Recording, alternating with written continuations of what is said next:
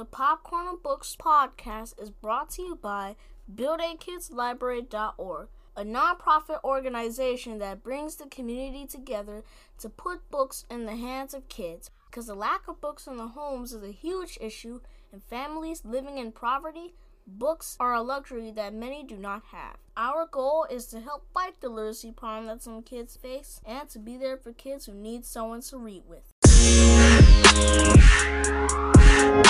The Build a Kids Library program is where we send books to kids ages 5 to 10 in Detroit, Michigan and its surrounding areas once a month to grow their home library. We support kids all over in their literacy journey by helping them enjoy reading through read aloud events, subscription boxes, community engagements, and book mail giveaways. If you want to receive free books, then go to my website www.buildakidslibrary.org to sign up now.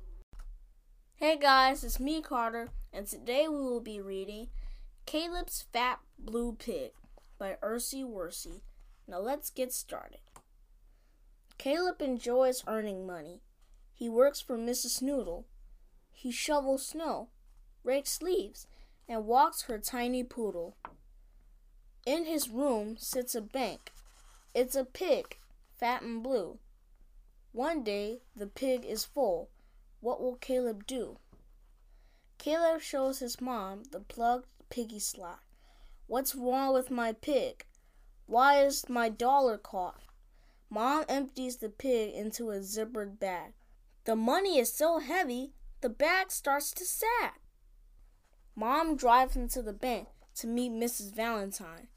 On her wooden desk sits a personal banker sign.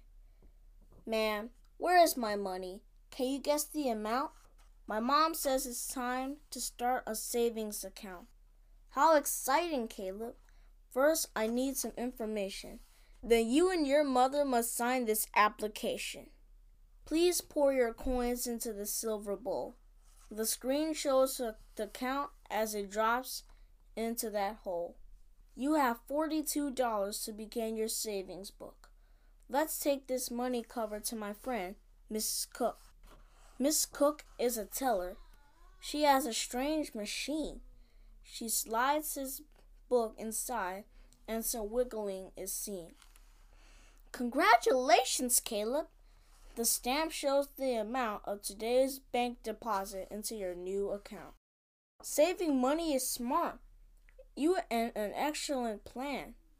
You have a great start. You're a real businessman.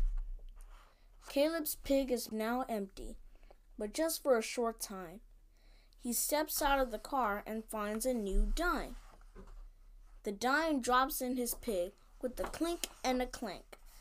I cannot wait to fill you and return to the bank. I really enjoyed that book. I hope you did too. Again, my name is Carter, and I thank you for your time. Until next time, happy reading.